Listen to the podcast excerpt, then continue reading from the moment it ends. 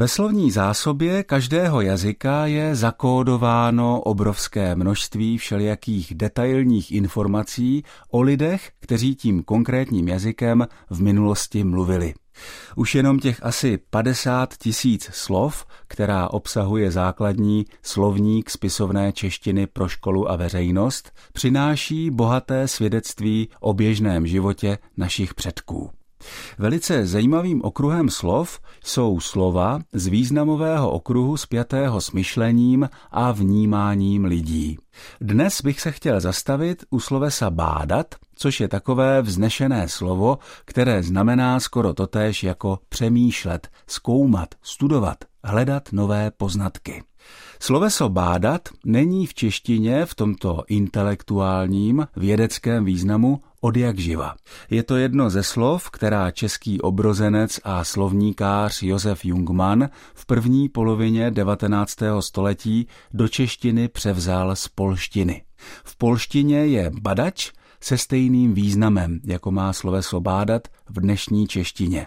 Zajímavé ale je, že v jazyce, který je češtině vůbec nejbližší, tedy v sousední slovenštině, najdeme sloveso badať ve významu vidět, pozorovat. Jsou tam i odvozeniny s předponami, jako například zbadať. Nechcel, aby ho zbadali, se říká ve slovenštině a překlad by byl nechtěl, aby ho spozorovali, aby ho viděli. Slovenština nezřídka zachovala určité autentické, starobylé rysy slovanských jazyků. A toto je jeden z těch rysů. Zatímco v češtině má sloveso bádat vyloženě jen ten intelektuální význam, tedy studovat, přemýšlet, ve slovenštině je sloveso badať slovesem smyslového vnímání, protože znamená především totéž, co naše vidět nebo pozorovat. Jak ukazuje srovnání různých slovanských i neslovanských jazyků navzájem, bylo sloveso bádat původně jen slovesem smyslového vnímání. Jeho kořen úzce souvisí s tím kořenem, který je například v cizím slovu odor, ve smyslu vůně, pach.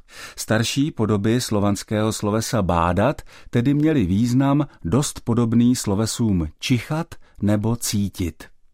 Dá se říct, že čich jako smysl hrál v životě našich předků mnohem větší roli, než hraje v životě našem.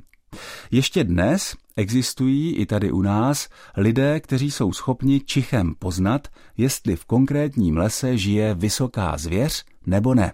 A nebo třeba takové údaje jako spotřebujte do se na různých výrobcích začaly objevovat relativně nedávno.